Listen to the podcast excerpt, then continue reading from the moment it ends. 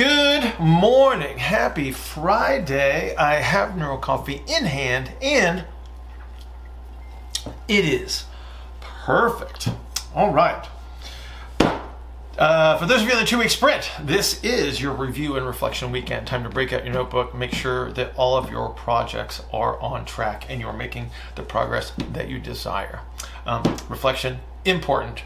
Um, one of the most important things for learning as well. Uh, digging into today's Q&A, this is with Zach.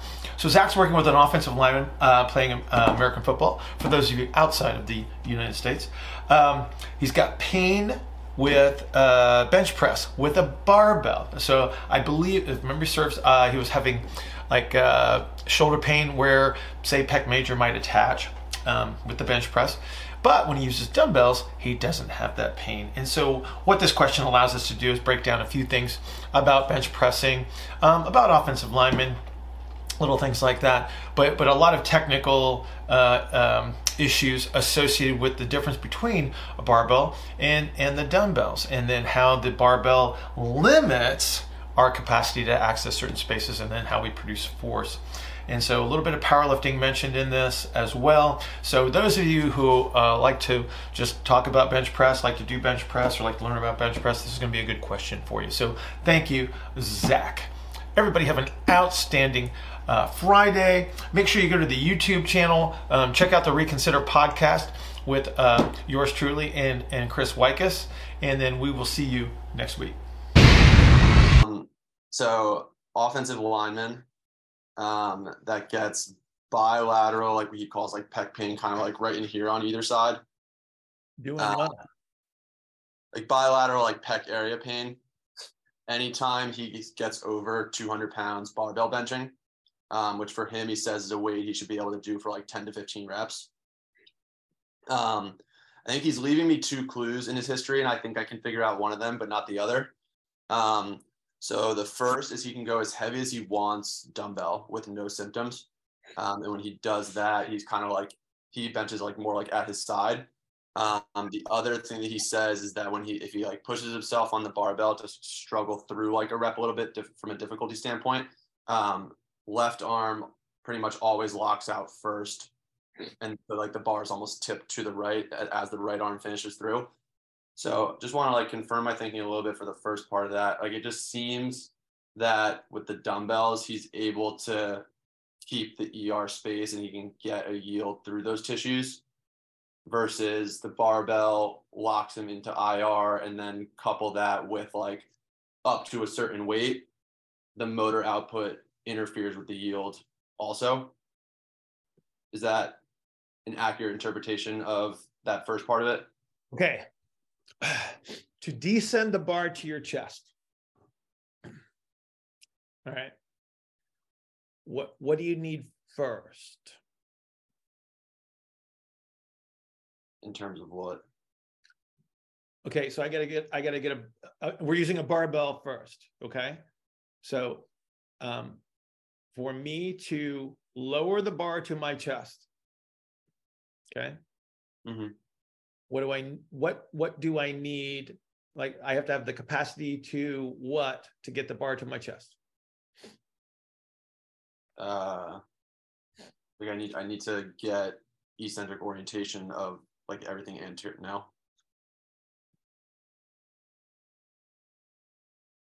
not sure. I am moving into a space. So i need the i need the er space initially Yes, sir. Okay. So, what does a barbell do that dumbbells don't? Takes away a lot of the ER. Absolutely, it does. Absolutely, it does. Right. I am fixing my hands in an internally rotated position mm-hmm. by holding onto the barbell. So this this is one of the reasons why one of the first things you do when people come in with like hip and shoulder pain is that you take away barbell exercises because they immediately reduce your capacity to access ER space. That's why the dumbbells are more comfortable because what he can do is he can compensate for his for his inability to access ER. So he orients more into ER and now he's less symptomatic. Mm-hmm. Okay. You see it?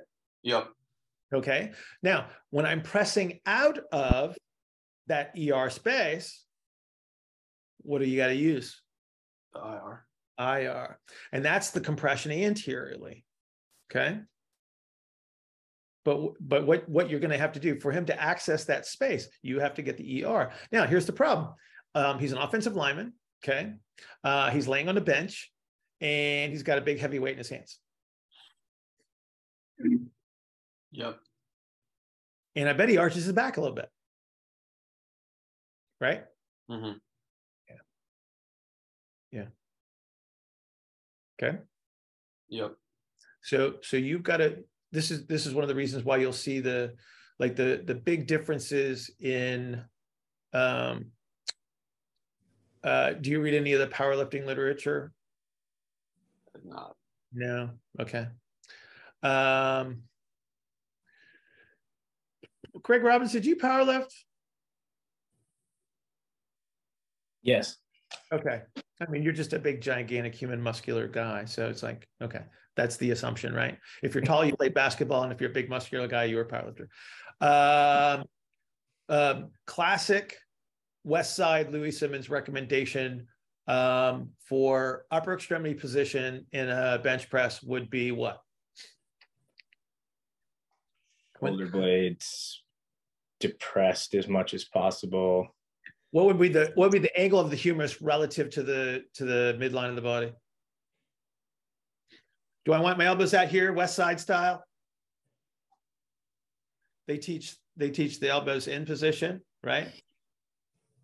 Yeah, I mean, I guess I teach probably elbows need to stay under the wrists and depending on where your touch point is. I'm not disagreeing with you. I'm just saying like like the the big power lifters, right? That they don't want to tear pecs and stuff. They tend to Yeah. bring their elbows, they tend to bring their elbows towards their sides more when they're bench pressing. Yeah, and hit the Yeah, lower especially chest. especially west side because they're probably using like shirts. Yeah, exactly. Exactly. So I was I was literally gonna gonna say to Zach is tell your offensive lineman to take the bench press shirt off. And I know he's not probably probably not wearing one, but he's benching like he like he like he probably has one built in. You know what I mean? He's getting like getting the compression that he would get from the shirt. So so what what he's able to do, Zach, with the uh with the dumbbells is he's able to position his arms to to create a a more ER oriented humeral position Right. that buys him a space to descend into then he can go then he can use his ir to to press the weight okay Mhm. So you've got to get you've got to get him some more legit er okay because it's disappearing Yeah. rather rapidly if if how big is this guy Uh, big boy. Uh, he's probably like six two, six three. Gotta be like 260, 280. oh okay yeah he should probably be able to do 15 reps with 200 pounds yeah yeah so He should be. He should be. here's the thing. Here's the thing about offensive linemen is you kind of want them smushed. Yeah, I feel like if, to the point like smushed, but not to interfere with what he needs to do. So like find the yeah, because I don't want him to turn well, yeah you know, because if he gets turned, then the quarterback is counting how many lights there are on the uh, light poles on the sidelines, you know, because he's looking up all the time. He's laying on his back. Um, so uh, yeah, so you're gonna have to you're gonna have to recapture the ER here, right? gotcha. Okay, then- he, he just doesn't have a- he doesn't have a space to lower the weight when he is fixed in the IR representation.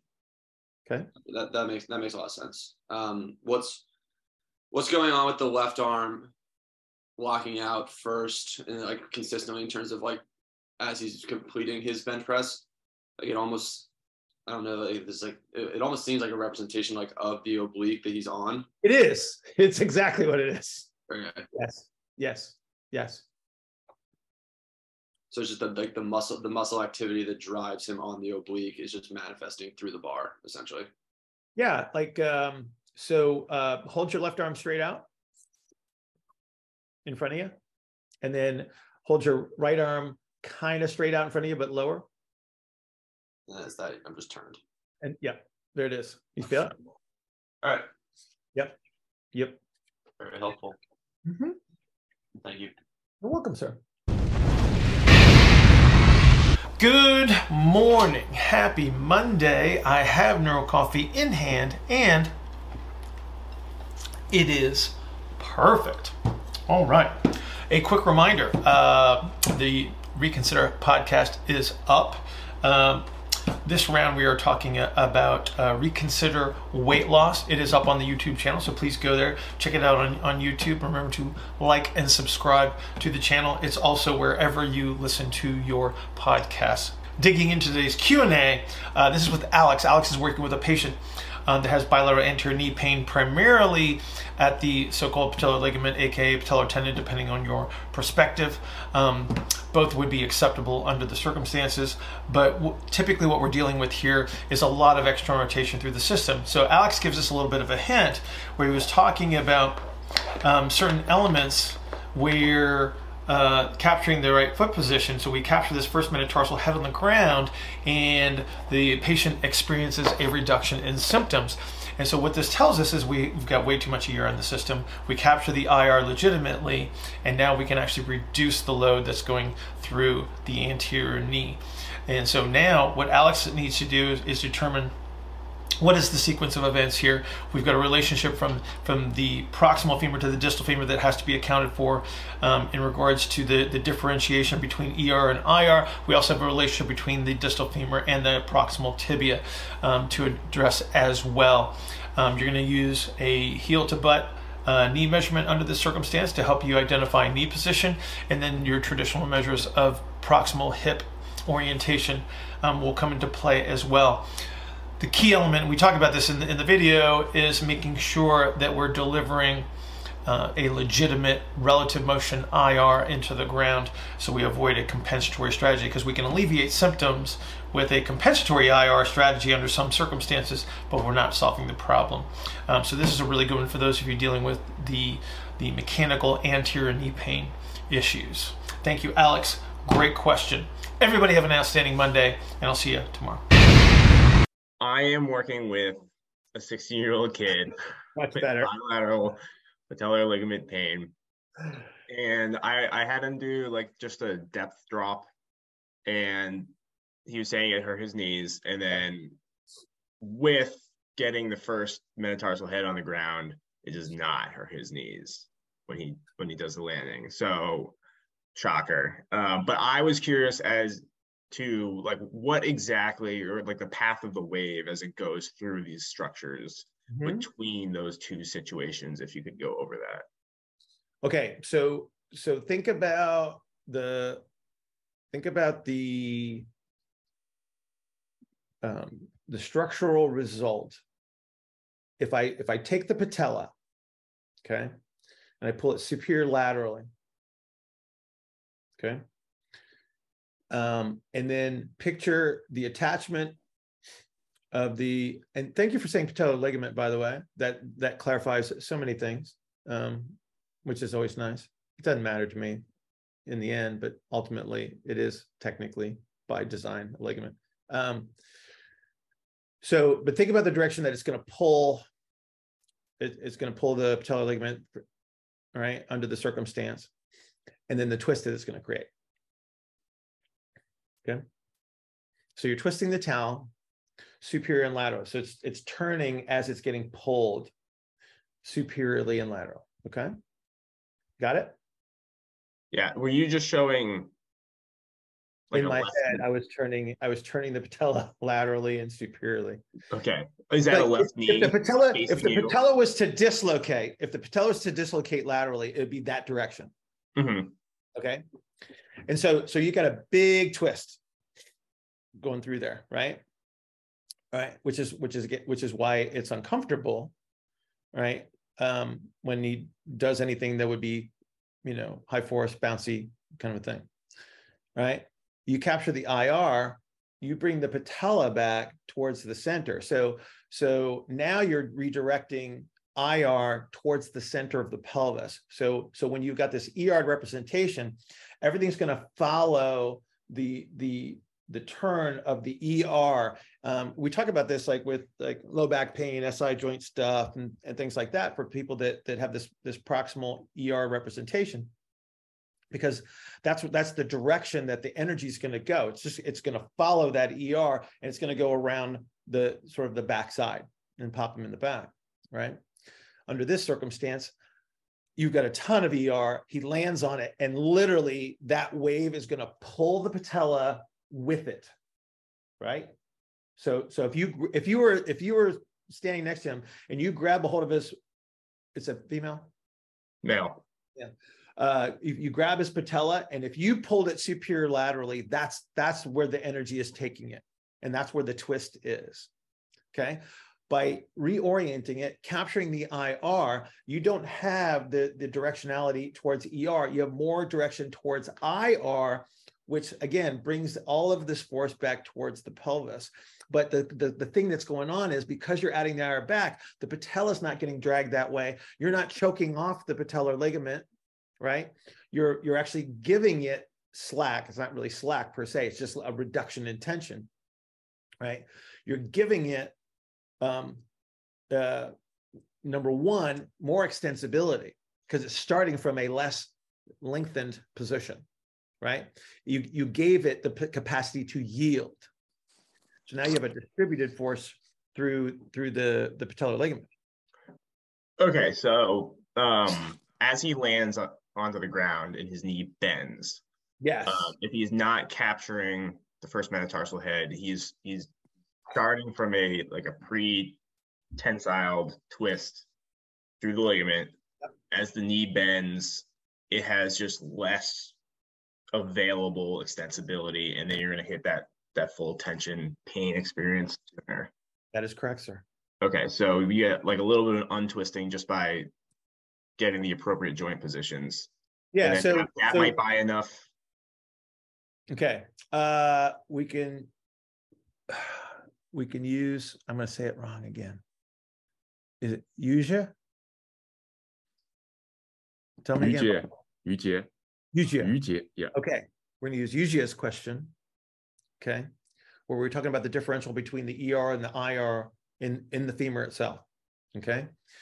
When you don't capture first metatarsal head, you have the distal femur that's getting dragged towards ER, which is what's bringing everything with it relative to the tibia right? So it's still pulling everything towards towards ER. Tibia is coming too. It's just that the the the the femur is getting dragged way out with it. That's bringing the patella with it. By capturing first metatarsal head, you're going to bring that distal femur more towards the IR representation, which is what's going to redirect the energy towards the center of the pelvis. Okay, yeah, that makes sense. Yeah. So you you got a little untwisting to do because here's what you here's what you don't want. He can still use a compensatory IR strategy and probably alleviate symptoms. Got to be careful. Like, like what? What do you mean? Like what? Like compensatory IR strategy? You mean I- like like arches back? Yeah, like like like yeah, he he could still create an IR substitution that would prevent the the the wicked ER from from taking the patella so far uh, laterally, right? Mhm. Okay, so you just got to be careful that, and again, your your measurements will will lead you, right? They'll tell you when you're capturing the relative motions. You just got to be really really careful. Like like don't don't get like excited about oh we captured a whole bunch of IR. Did the ER change? Well, not really right? You know what I mean? It's Right. like because again, it's like he he created a substitution that alleviated a symptom, but did you solve the problem? It's like uh maybe not, maybe not. So just be careful with that. Right. Okay. But yeah, you got the right idea. Good morning. Happy Thursday. I have Neuro Coffee in hand and it is perfect. Morning. Um, so I'm trying to be like lazier about doing table tests, i.e., not doing them much. um, so so when you're making the turnaround from bringing like a wide back on the right to going on the oblique, um, I'm trying to get a better visual representation for like what I should be able to see when I can just make the next move. Uh-huh. So let's take like a, a cable chop, for example. Oh. is it more than just getting the foot contacts and seeing that they can be comfortably on their heel? Or is that more like just the starting conditions I need to bring it back? What would be the take a yeah. few breaths and like see the sacral base move back? okay? Hang on a second. So, do you want the sacral base to move back when you're bringing a wide back on the right hand side first? Ian says no. So he's helping you. I'm gonna go with Ian. I mean, we're getting IR, so I guess. Where's where do you need the delay to be first? So so let's just say you got a wide ISA that is also forward on the right hand side. So he's lost the right hip IR. Okay. So we're going to try to bring him back on the right hand side to drop that center center of gravity towards the the right heel. Okay. If you capture a good foot position, you've got a really good shot at at achieving your goal. But what would be the representation in the pelvis that you would be shooting for here? Um, do I want a sacral base to counter nutate, or do I want to create a delay in the posterior outlet? Probably the outlet. There you go. So, so that's going to be that's going to be the association that you want to start to make on that right hand side before you try to make a left hand turn. Okay. You follow? If if I get sacral base, am I just orienting them? Um, if you get sacral base to what? To Heel. Sorry. Okay, so um, under what circumstance? So if if you've got an ori- uh, if you've got a, a foot position to capture the right uh, medial heel, okay, and you're Mhm. trying to capture the IR, and you get this, and you see the sacral base moving posteriorly. I- would guess that's probably just an orientation driven from like, the Uh, lumbar spine. There you go. So you tilted, yeah. you tilted the pelvis backwards. Yeah. Okay. Yeah. That makes So sense. that's not now. It'll look like you can capture the foot contacts because you're still making you're still making a space to drop the foot down inside. Okay, but you're not going to recapture your relative motion at the Right. hip. You see Yeah. it? Yeah. Yeah. So so this is why you got to this is why you got to be a little bit careful. This is why table st- table tests can still be helpful, right? But I mean, you, don't have to use them.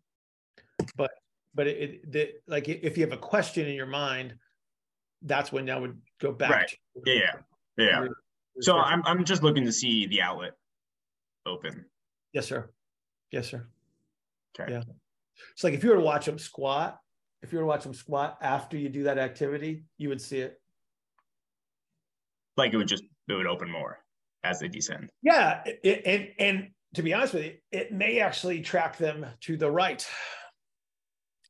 Like The squat. yes, they may, may actually shift towards their right side as they descend. Because you go, oh, because 'cause they're you're getting the other- state. you're getting the other outlet to open in that situation.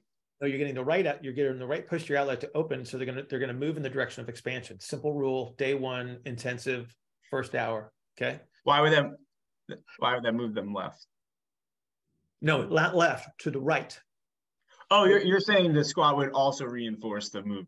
Yes, Back and Would- like like I like I'm trying to do this without a table test for you, and for everybody else that doesn't do table tests, it's like, oh, I see them squat, and I see the I see the pelvis, the the the posterior outlet um, expands, and they shift into that right side as they descend into the squat. It's like, oh, there's my there's my cue. It's like, okay, now I got to turn them. Right, right. Okay. Now, question for you. What would so there's a lot of people that will squat um, and and they will appear to shift to the right. Okay. And it's and it's something that would be indicative of the fact that um, we don't really like that type of a squat because it would be um, also indicative of the fact that they're lacking um, hip IR on that right side. So I can have two shifts that that are similar in description because people say it's a right shift. How would you know that you that you have recaptured the the hip IR? So you get you get the sacral uh, or you get the posterior outlet expansion. They shift in that direction, but how do I know I got the right one versus the wrong one? Um, the pelvis would not shift forwards on the right side, and the weight would not shift toward the toes, and then it would stay a little bit more within the base of support. Boom! There you go. It's inside the base of support. Okay. the, the bad one is kind of like Okay. So so here's what you're going to see on the bad one. You're going to see an increase in anterior orientation on the right side. You're going to see an increased compressive strategy in the posterior lower or, or lateral rib cage as the substitution for the IR as they try to descend. And the pelvis will try to scoot outside of the base of support and they will lose their medial foot contacts. You see it? Yeah. So this is why you got to be careful when you're describing the so-called right shift in a squat to to whomever, because they are not always the same. One can be a representation of I just recaptured what I was trying to do. It's time to turn them. The other one is I didn't recapture the the medial foot contact that I wanted in the first place. You see it? Yeah. Big deal. Yeah. Very big deal. Like being able to tell the difference between the two. And then this this saves you from having to throw them back on the table. Cool. very cool. Good morning. Happy Tuesday. I have neuro coffee in hand and it is perfect. All right. A very busy Tuesday coming up. We're going to dig straight into today's Q&A. This is the back end of a conversation. So it's a relatively short video. Um, it's the back end of a conversation. We're looking at uh, relationship between uh, a foot and pelvis. And the, the key element here is that when we talk about the foot on the ground, as soon as we make that ground contact, we're starting to apply internal rotation into the ground. And so it's how we demonstrate that internal rotation that's going to give us clues as to what type of a compensatory strategy that we're going to be using, what type of adaptations that we can expect. And so so we can use this foot as a view of how the system is behaving. And so, so again, it's a very, very short video. It's the back end of a conversation that was much longer, um, but it's going to have a little sliver of gold in there for you as to how we see this internal rotation going into the ground, why we would see certain adaptations, and where you're going to see certain adaptations. So uh, I believe this is Ian and Paul contributing um, to the, to this to this video. So so thank you guys for your help. Everybody have an outstanding Tuesday. I'll see you tomorrow. that would make sense with the with the with the pelvis uh, A to P dimensions because the people who bend the calcaneus have more A to P dimensions versus the people who who get the subtalar axis and the really ER to IR bend they really they skip the IR quick and land the IR way forward in front of the it's, it's again, so so I can land it through the calcaneus. I can land it through the talus. I can land it Or- right in front of the. I can ra- land it through the midfoot. I can land it through the through the forefoot. Right. yeah I have to put on like boom, boom, boom. Like it's it's going from it's going from back to front. yeah I got it land. I land here. I got to get IR superimposed on the foot. Yeah. Yeah. Yeah. Understood. Structure structure determines where that's going to be. Yes, sir. Yes, sir. Yes, sir. Understood. Clear. Get it? Get it. Yeah. Thank you. Thank you, sir. Good. Paul, you okay? That was a heavy one. Good question. So, hey, Paul, just so you just so you understand, everything that we just talked about, is normal. Okay, all of this happens all of the time. The question mark is a matter of degree, right? The longer I apply IR in one place, that's where you start to see the adaptations take place. But all of this is happening, like everything that we just talked about is a normal representation. The bones do this every time you take a step forward just a matter of degree as to where and when and how much. That's all we're trying to figure out. And it's like th- that's why the foot representation becomes so powerful for us because it tells us it's like, oh, I know the strategy that you're using from back to front when you land. Like, okay, where do I have an early representation? Okay, cool. Then I usually have a pretty good looking foot because I have the normal representation of IR superimposed on ER. If I got a goofy looking foot, that's somebody that's applying IR into the ground with a prolonged strategy in that area. Simple. Right? That's makes- the simple part. The complex part is dealing with humans. yeah, and all the iterations. Is that was the first time I heard you go through the foot with that much level of detail. So that was awesome. Good.